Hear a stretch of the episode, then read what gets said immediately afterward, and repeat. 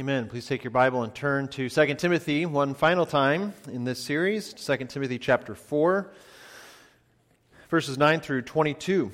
If you uh, need a Bible, if you're perhaps new to our church and need a Bible, there are some on the table in the resource uh, on the resource table in the lobby, and be glad for you to take one of those uh, home with you today and use it now during the service as well. The message of 2 Timothy is that Timothy was to guard the word despite opposition, despite the hardship that comes with faithful gospel ministry. And we are called to that same ministry today in this community at this time in human history. So please read along. I'll read aloud as you read quietly from 2 Timothy chapter 4 verses 9 through 22. Do your best to come to me soon, for Demas, in love with this present world, has deserted me and gone to Thessalonica. Crescens has gone to Galatia, Titus to Dalmatia. Luke alone is with me. Get Mark and bring him with you, for he is very useful to me for ministry. Tychicus I have sent to Ephesus. When you come, bring the cloak that I left with Carpus at Troas, also the books, and above all, the parchments. Alexander the coppersmith did me great harm. The Lord will repay him according to his deeds. Beware of him yourself, for he strongly opposed our message. At my first offense, no one came to stand by me, but all deserted me. May it not be charged against them, but the Lord stood by me and strengthened me, so that through me the message might be fully proclaimed, and all the Gentiles might hear it. So I was rescued from the lion's mouth. The Lord will rescue me from every evil deed and bring me safely into his heavenly kingdom. To him be the glory forever and ever. Amen. Greet Prisca and Aquila and the household of Onesiphorus. Erastus remained at Corinth, and I left Trophimus, who was ill, at Miletus. Do your best to come before winter. Eubulus sends greetings to you, as do Pudens and Linus and Claudia and all the brothers. The Lord be with your spirit. Grace be with you.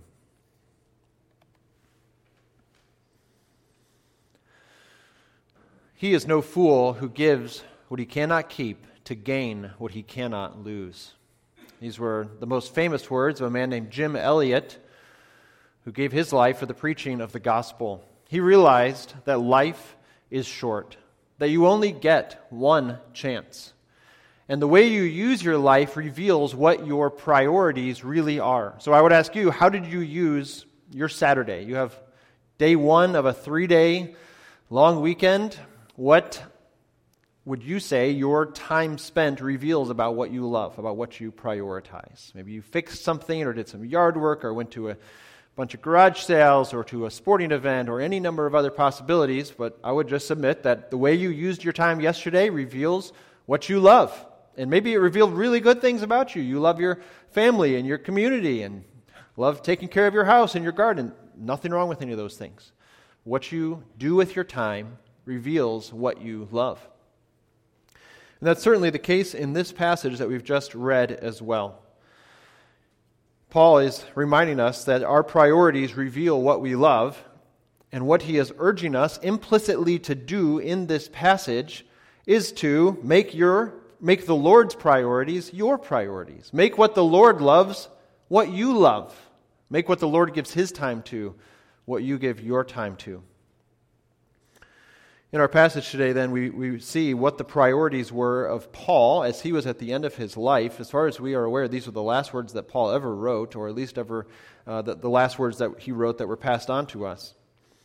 And so, what were his priorities at the end of life? I would say there were three, and I would say these are the same priorities that we should have in our lives as well. The first is the encouragement of other believers, the second is the proclamation of the gospel, and the third is the glory of God.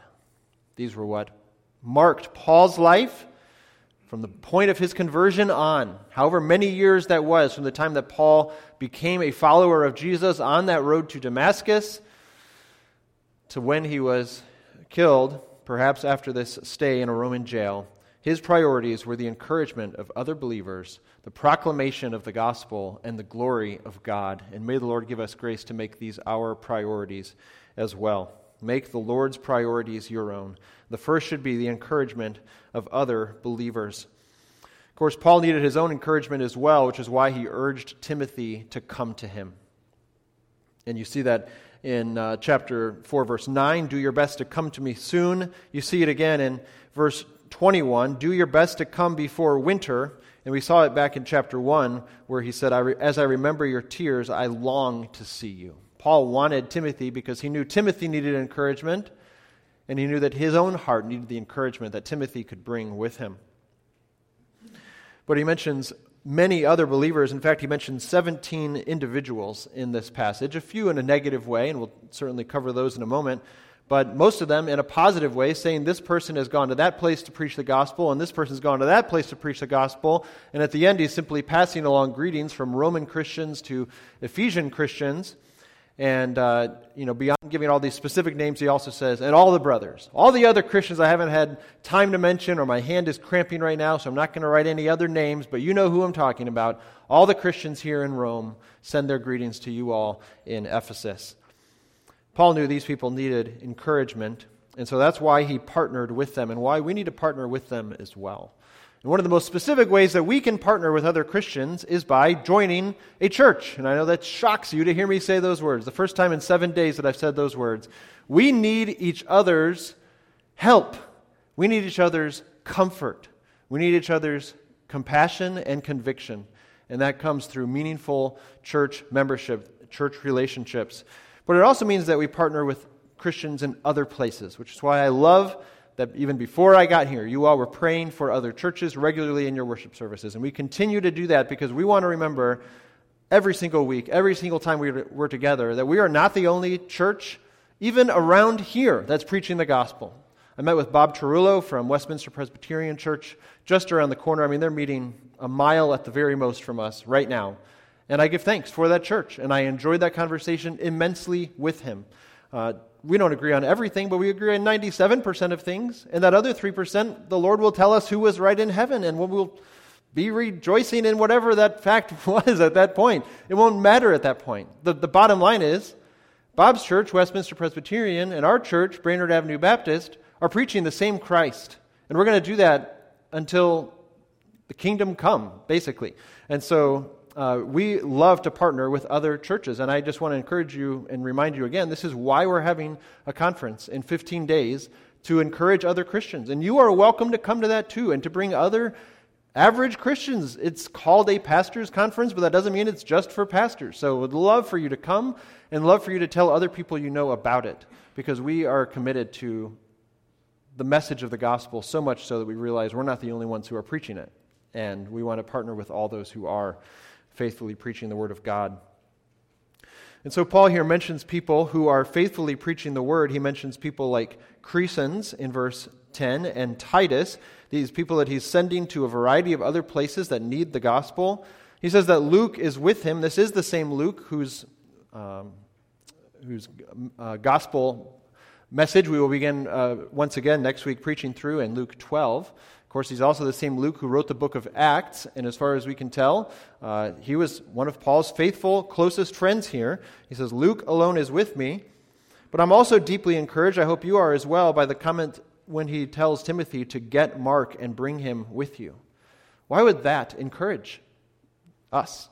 Well, for one, we see Mark mentioned in a couple other epistles as being a friend of Timothy's, but we also read some unique stories about a unique story about him in the book of Acts, particularly in Acts 15, where Paul and Barnabas uh, split ways over Timothy's ministry.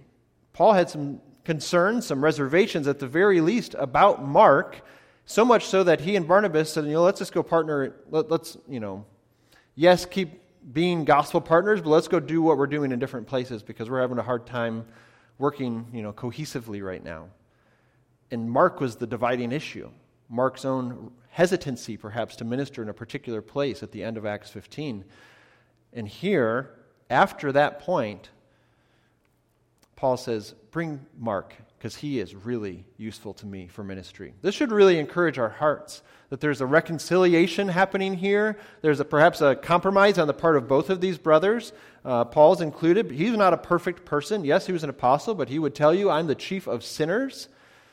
And so perhaps he was seeing one of his own blind spots, perhaps a little bit of pride on his own part, and here he is saying, Bring this brother because he's useful for ministry. We need all the help we can get, and he's useful, so bring him.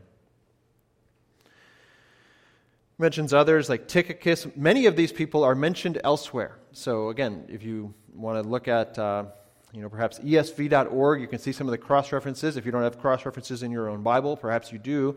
But other, I guess I would just encourage you to take a little bit of time and see where these other uh, Christians are mentioned, what Paul says about them elsewhere.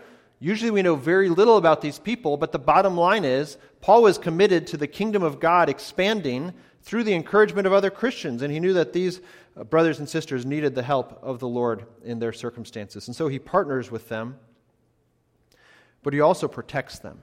And we need to do this for each other as well. And one of the ways that Paul protects other Christians and so encourages them is by warning about those who have either made shipwreck of their faith or have become false teachers, uh, uh, you know, in so doing by making shipwreck of their faith, or have simply fallen away because they love money, they love fame, they love immorality. Who knows what the story is behind Demas here in verse 10, but he's mentioned positively in multiple other places in the New Testament. And here, Paul says, I need your encouragement, Timothy, because Demas has left me. And why did he leave Paul? Because he loved this present world. Again, what does that mean? I don't know, except that he's using the exact same language of 1 John 2 15 through 17, where John commands us, under inspiration of the Holy Spirit, love not this world. Do not love this world. Because what is in this world is passing away, it's not going to last forever. And so, I would urge you to stop and ask yourself in what ways am I like Demas? In what ways am I loving this world? By the way that I use my time, use my money, develop my relationships, develop my portfolio, and you could go on and on. In what ways have I shown my own unfaithfulness in my heart? And this is a question we all have to examine ourselves for. Even our spouse probably isn't going to be able to be as accurate as we can be ourselves. So Paul warns Timothy here about Demas. Again, this is all for the purpose of encouraging and helping, strengthening other Christians. But he also mentions this brother, or this former Christian, as far as we can tell, in verse 14, Alexander the coppersmith. He's mentioned previously in 1 Timothy 6. I'll just mention, I'll just uh, read that real briefly here. I apologize, it's actually in 1 Timothy uh, 1. He says, uh, he talks about these people who have made shipwreck of their faith, among whom are Hymenaeus and Alexander, whom I have handed over to Satan that they may learn not to blaspheme. Sounds like so far Alexander hasn't learned that lesson. In fact, Alexander was so much of an enemy to Paul that, yes, he says he did me great harm, but specifically it says, Beware of him, for he strongly opposed our message. Perhaps Alexander turned Paul in to the Roman authorities. Perhaps he's the reason that Paul's in jail as he writes this letter. We don't know that. It's conjecture for sure. But when he says that he did me great harm and that he strongly opposed our message, you're not getting the sense that these guys are buddy buddy. It's quite the opposite. And he's so much of a threat that Paul tells Timothy, you need to be aware that if you come across his path, you need to run the other way. Maybe strongly rebuke him first and then run the other way. But the bottom line is this guy's trouble. So flee and get out of there. Beware of him yourself. Course, you have these other believers that are mentioned elsewhere down in verse 19, verse 20, and verse 21. And some of these are people where Paul is saying, say hello to them. In other cases, he says, these people are saying hello. And Timothy would have been greatly encouraged to know that Linus and Claudia and Pudens and these others are sending their greetings. That would have been awesome for Timothy to hear that these people whom I've invested in in the past are still going strong in the faith. They're still persevering. And I hope it encourages you when you hear of other Christians, perhaps former members of this church who have moved on to other churches or moved to other places in the country, and you hear they're still serving their church faithfully. They're still walking with the Lord. I hope that brings you great joy because the gospel needs to be strong in those places as well. What this reminds us of is that ministry is a team sport. You can't do everything, you can't be everywhere. Paul couldn't have been everything for everybody. And so that's why he has so many teammates going and spreading the message everywhere that the gospel needed to go. One day, as I was playing Little League Baseball in Bolingbrook in probably 1996, I believe it was our second game of the season, and I was playing center field, and the ball was hit between the left fielder and me. So I start running over to my right here to get over toward left field, and the left fielder bobbled the ball, which is why I went over and backed him up in the first place. So I went through, I think I actually went through the left fielder's legs. I don't remember who that kid was, but I do remember that as I leaned over to pick up the ball, I got tackled. Let me just remind you this is a baseball game, not a football game. And I got tackled in the outfield by the right fielder, who, for whatever reason, believed it was his responsibility to back up the guy who was backing up the guy.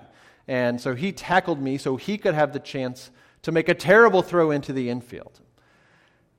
It was a horrifying moment. And I just dropped my glove and I said, Roger, I, I do remember his name. I said, Roger, what are you doing? We're on the same team.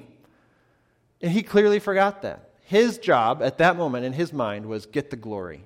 And I'm going to get the glory by getting the ball. He got neither the glory nor did he make a good throw with the ball. So it was very problematic. But what I'm saying is we need to remember who's on our team. And that's exactly what Paul is doing here. All these guys here in Rome, they say hey, hey to you guys in Ephesus because these guys are on the same team with you guys. Again, just to make it, all the connections crystal clear.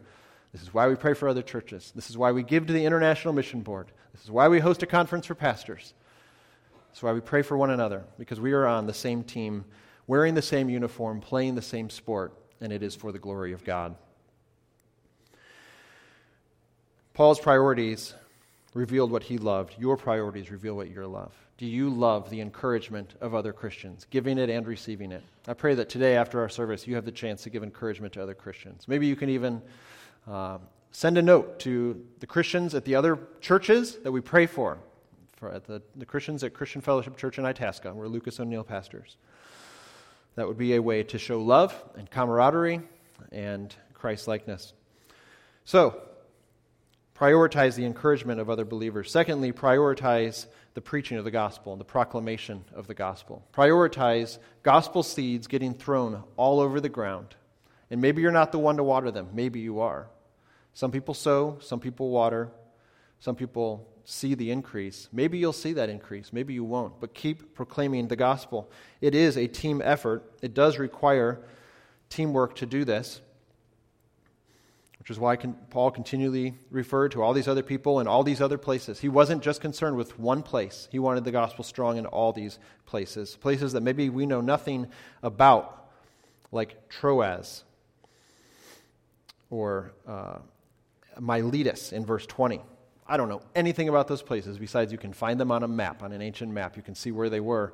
But what were those places like? I don't know. Paul probably knew a lot about them, though, and he was concerned about those places because preaching of the gospel is a team effort. It's also a long term effort, which is why Paul says in verse 17 that his life mission was to proclaim the message fully, he says in, in verse 17, so that through me the message might be fully proclaimed and all the Gentiles might hear it. In other words, this is going to be something that takes a long time. He knew that in his short life, the gospel was not going to be preached all over the world. But the fact that he knew he was going to die soon didn't stop him from trying, didn't stop him from making this his mission, because he knew that was why he was saved in the first place. You can go back and read that in Acts 9 and other portions of Acts where he basically gives his testimony. I believe Acts 24 is another. He says, The Lord saved me to be a light to the nations, a light to the Gentiles, to take the truth of the gospel everywhere there are people. He knew this was a long term effort, though, and he was going to wait for God to accomplish his plan of, of causing the gospel to spread all over the world. The Lord rescued him from the lion's mouth, he says in verse 17, which is a reminder that our lives are, maybe I can put it this way, you are invulnerable. You will not die until God is done with you. That should bring you great confidence and great hope and great urgency as well. That I have a life, I have one life, and I am not going to waste it on the things that simply are not going to last. I'm going to make God's kingdom my priority. This is what Paul was saying he was doing and what he's urging us by implication to do ourselves. And he says, Look, the Lord already rescued me from the lion's mouth. Were those real lions? I don't know. Maybe so. I mean, he's ministering in Rome. We've heard of the Roman Colosseum before. Were these, you know, hypothetical lions, just people who were out to get him? Maybe so. Maybe people like Alexander is what he has in mind here when he says that. But what he does make clear is that the Lord is the one who stood by him. Did you know that when no one else will stand by you, the Lord will stand by you? Let it encourage you that the Lord stands by those who stand for him, even when no one else does. So the Lord strengthened him. Earlier in this letter, he said to Timothy, May the Lord, may you be strengthened by the Lord's grace. Here he's saying, I can tell you what that's like because I've experienced it, I've lived it. The Lord has held me up, even when no one else was there to do that for me. Even these gifts that he asks Timothy to bring, these belongings that he asks Timothy to bring, are reminders that he was only wanting what he needed for the sake of the gospel. This cloak that he asks for may have been taken away from him when he was arrested and thrown in jail. And he's saying, Please, if you get a chance, winter's coming, bring it with you. When he says, Bring the books, maybe those are the Old Testament. When he says, Bring the parchments, maybe that's one of the gospel messages like Matthew or Mark. And he says, I need the encouragement of the Word of God so I can keep preaching it everywhere I go. Certainly, he had large portions of Scripture memorized. We see how often he alludes to previous passages of Scripture. But he knew what he needed to accomplish this mission. The proclamation of the gospel is a team effort. And again, I just want to remind you to continue, as you so generously give, continue to do that so we can continue to cause the gospel to go far and wide. We do that here in Countryside in a variety of ways. We also do that by simply uh, partnering with other missions organizations that are taking Christians to really hard to get to places. And our giving encourages them to persevere. Every time those missionaries in Turkey or in Russia or in Saudi Arabia or in South Africa or anywhere else check their bank account and it's been upped again because the International Mission Board or Frontline Missions or someone else sent money to their account, it's a reminder that there are people like us here holding up their hands and saying, Keep going. Keep going till the very end, even in the case of lions raging around you, of false teachers and other gospel enemies. The proclamation of the gospel is a long term effort, which is why Paul knew he needed these coworkers to go in other places, keep preaching the same message, all the way to the time when the Lord brings his heavenly kingdom into time. But there also is an urgency about this gospel proclamation, and I just want to allude briefly to what Clayton mentioned in the pastoral prayer. A week ago, right now, there was a 14 year old boy riding his bike around countryside totally fine. And a week ago tonight, he has been dead since that time. Uh, 14 years old, went to the same school my kids go to. He was a freshman at LT. Was a total accident. No one was wrong. He was not where he shouldn't have been. The driver was not where he shouldn't have been. But the bottom line is, he's dead. And there needs to be an urgency about our message when we realize how fast life can be taken away from us. And so I just want to urge you as you go out of these doors and you get in your car and you start driving down this road and you see there's a person and there's a person, you remember that that's a soul that's going to live somewhere forever. Take the gospel message far and wide, help it go deeper and stronger as well. So I'm not saying only spend time with non Christians, but I am saying spend time with non Christians. And I am saying don't just give them a pat on the back, though you can do that too. Give them the truth tell them that Jesus is the only Savior. There is an urgency to the proclamation of the gospel. Paul's priorities at the end of life were the encouragement of other believers, the proclamation of the gospel, and third, the glory of God. Make the Lord's priorities your own as well. Trust the Lord's sufficiency. You, mention, or you notice here Paul mentioning what the Lord did for him. He says, for instance, that the Lord stood by him, that the Lord strengthened him. Even just by the fact that the Lord assembled a team, you see, okay, so here's another truth about God God uses other sinners. That's a glorious truth to meditate on, that's a truth to celebrate. I made a list here of 11 truths about the Lord that he repays sinners. You see that in verse 15, where he says, uh, actually in verse uh, Let me back up here. Verse 14 The Lord will repay him. What is that telling you about Paul's theology of revenge? It's saying he knew it wasn't his job to get revenge. Listen to these words that he wrote in the book of Romans to the Christians in the city that he was now in jail in. He said, Bless those who persecute you, bless and do not curse them. Rejoice with those who rejoice, weep with those who weep.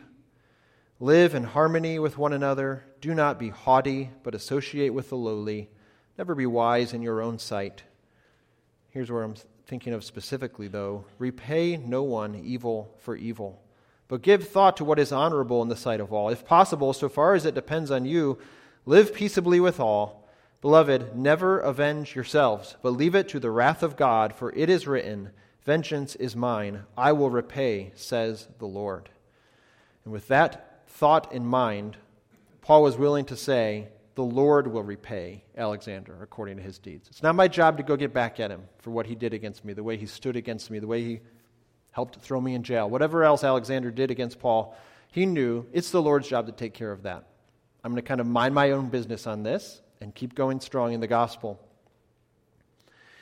And so the Lord repays him. So, so here are the thoughts, uh, here are the, the truths about God that this passage tells us. The Lord repays, the Lord stands by his servant, the Lord strengthens, the Lord uses people, the Lord rescues, brings safely, the Lord deserves glory. The Lord reigns in his heavenly kingdom. The Lord unites a family, which is what Paul is describing throughout this section. The Lord is with your spirit, and the Lord gives us grace. We'll cover some more of those details in a moment here, but I'm just saying that's 11 truths about God in this short passage that gloriously describes the compassion of God, the glory of God, and the purpose of God to save sinners from eternal damnation. So trust in His sufficiency. Trust in His willingness to deal with your enemies. Trust in His ability to hold you up, to stand by you when no one else does. And wait on His timing. There was an element of patience about this passage that Paul wrote here. You notice that. He's not demanding immediate results. He knows that not everybody's going to get saved today, but he's going to keep doing today the right thing so that tomorrow he can do the right thing, so he can do the right thing every day of his life. That's what you can do as well. Daily faithfulness, daily perseverance in what is right, daily fighting against the temptations that come your way, daily helping other Christians walk with God.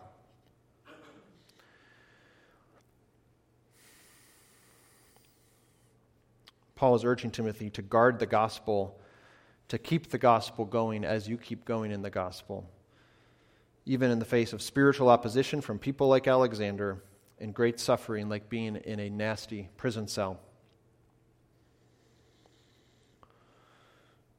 We do see, I think, in this passage a sense of the community that these Christians enjoyed with one another. And I want us to pause even on that thought for a moment because I do think that, that this is an area we can continue to grow in. I love seeing conversations before and after services between you all. It is a delight to me. It is something that I pray for specifically throughout the week that you would be interacting with each other and texting one another and having each other over and getting together for meals after a service. All of these are ways that we can build community. Of course, I also want to remind us that my primary mission here is not to build community. I'm not going to make that my job because it's something that I can't control. What I am going to do is keep preaching the gospel and keep telling sinners that when you're reconciled with God, you're reconciled with other people who are reconciled with God. But then I encourage you as those who are reconciled by the grace of God, to spend time with other people like that. And to be getting into the, the nitty gritty details of each other's lives, building trusting relationships with one another so that when you're having a bad day, you can text a handful of people from our church or call a handful of people in our church and tell them, I really need your prayers today. And I have that experience myself, and I encourage you to be developing this network of other Christians who can hold your hand on the hardest days of your life so you can stand together. I love the way that this passage, besides urging community, urging friendship, urging knowing who Christians are in other places, I love the way that it urges or that it that promotes both the, the fact that both men and women have roles in gospel ministry, in serving God's kingdom. I mean, you look at the, the mention of Claudia here at the end of verse 21.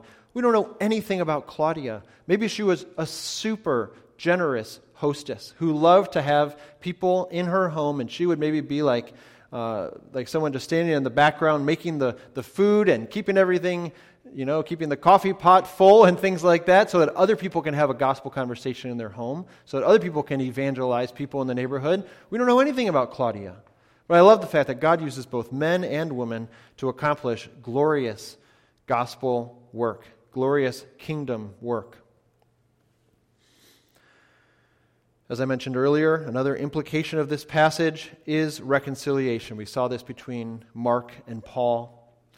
And I just want to urge you if you have some kind of offense between you and another Christian here in our congregation, particularly, I would urge you to deal with that. And if you need help before you deal with that, please talk to another mature Christian in our congregation. It can be any number of people who would say, you could say to them, there was this situation, it didn't go well, or this conversation that didn't go well. Can you help me think through the best way to get right with that person so that we can go on, marching the same direction, marching to the same beat of our Captain Jesus' orders, and seeking God's glory alone? This was what Paul was concerned about. To him be the glory forever and ever. And this is what we should be consumed with as well. And the way we show that God's glory is our highest priority is by the way that we fight sin and help other people fight sin. By the way that we give of our time and our homes and every resource we possibly can so that we can see gospel advance, kingdom growth. This is what we as a church are here to do. We do lots of other things too. You remember last Christmas we gave Christmas mugs or coffee mugs with Christmas candy in them? That was a good thing to do. I'm glad we did that. I'm glad last October we made homemade pumpkin pies and cinnamon rolls and brownies and all kinds of other things that you all made and we gave them to our neighbors. That wasn't because our neighbors don't have food or don't have money to buy food. It was to tell them, we love you and we want to help you. We want to teach the gospel to you and to your children and your grandchildren. We want to be a resource to you. I'm glad we did that as well. But I will say that if we didn't give them food, they still would have gotten food. But if we don't give them the gospel, will someone else give them the gospel? We don't know, but it is our job. And these people, especially these people who we gave these, these food items to a year ago, they were the closest people to our church. We did that on purpose. In some sense, we have a sense of responsibility for those people. And yes, many of them uh, go to other churches, have perhaps other faith backgrounds. It doesn't stop us from loving them, wanting to encourage them, which is why we gave them something nice instead of something crummy. We want to love them well. And so this is part of what it looks like to pursue the glory of God forever and ever, all while waiting confidently for the Lord to rescue us from every evil deed and bring us safely into his heavenly kingdom. Jim Elliot, who made that statement about not being a fool to give up your one life, did give up his one life along with four of his closest friends. He flew into Ecuador to preach the gospel and was quickly killed. All five of those men were quickly killed because of their faith. But his testimony continues to reverberate. We are inspired by the fact that they were willing to give their lives going into that situation, knowing that very well may happen. We're also inspired by the fact that his family moved to that place and continued that gospel ministry there, and that many Christians have resulted from that sacrifice. It's not foolish to live for another world when that world is bigger and better than this one. It is foolish to live for this world when we think it's all there is, when we think that he who dies with the most toys wins. He who dies with the most toys still dies and no longer has the toys. May the Lord give us grace to live for the encouragement of other believers, for the proclamation of the gospel, and for the glory of God alone. Let's close in prayer.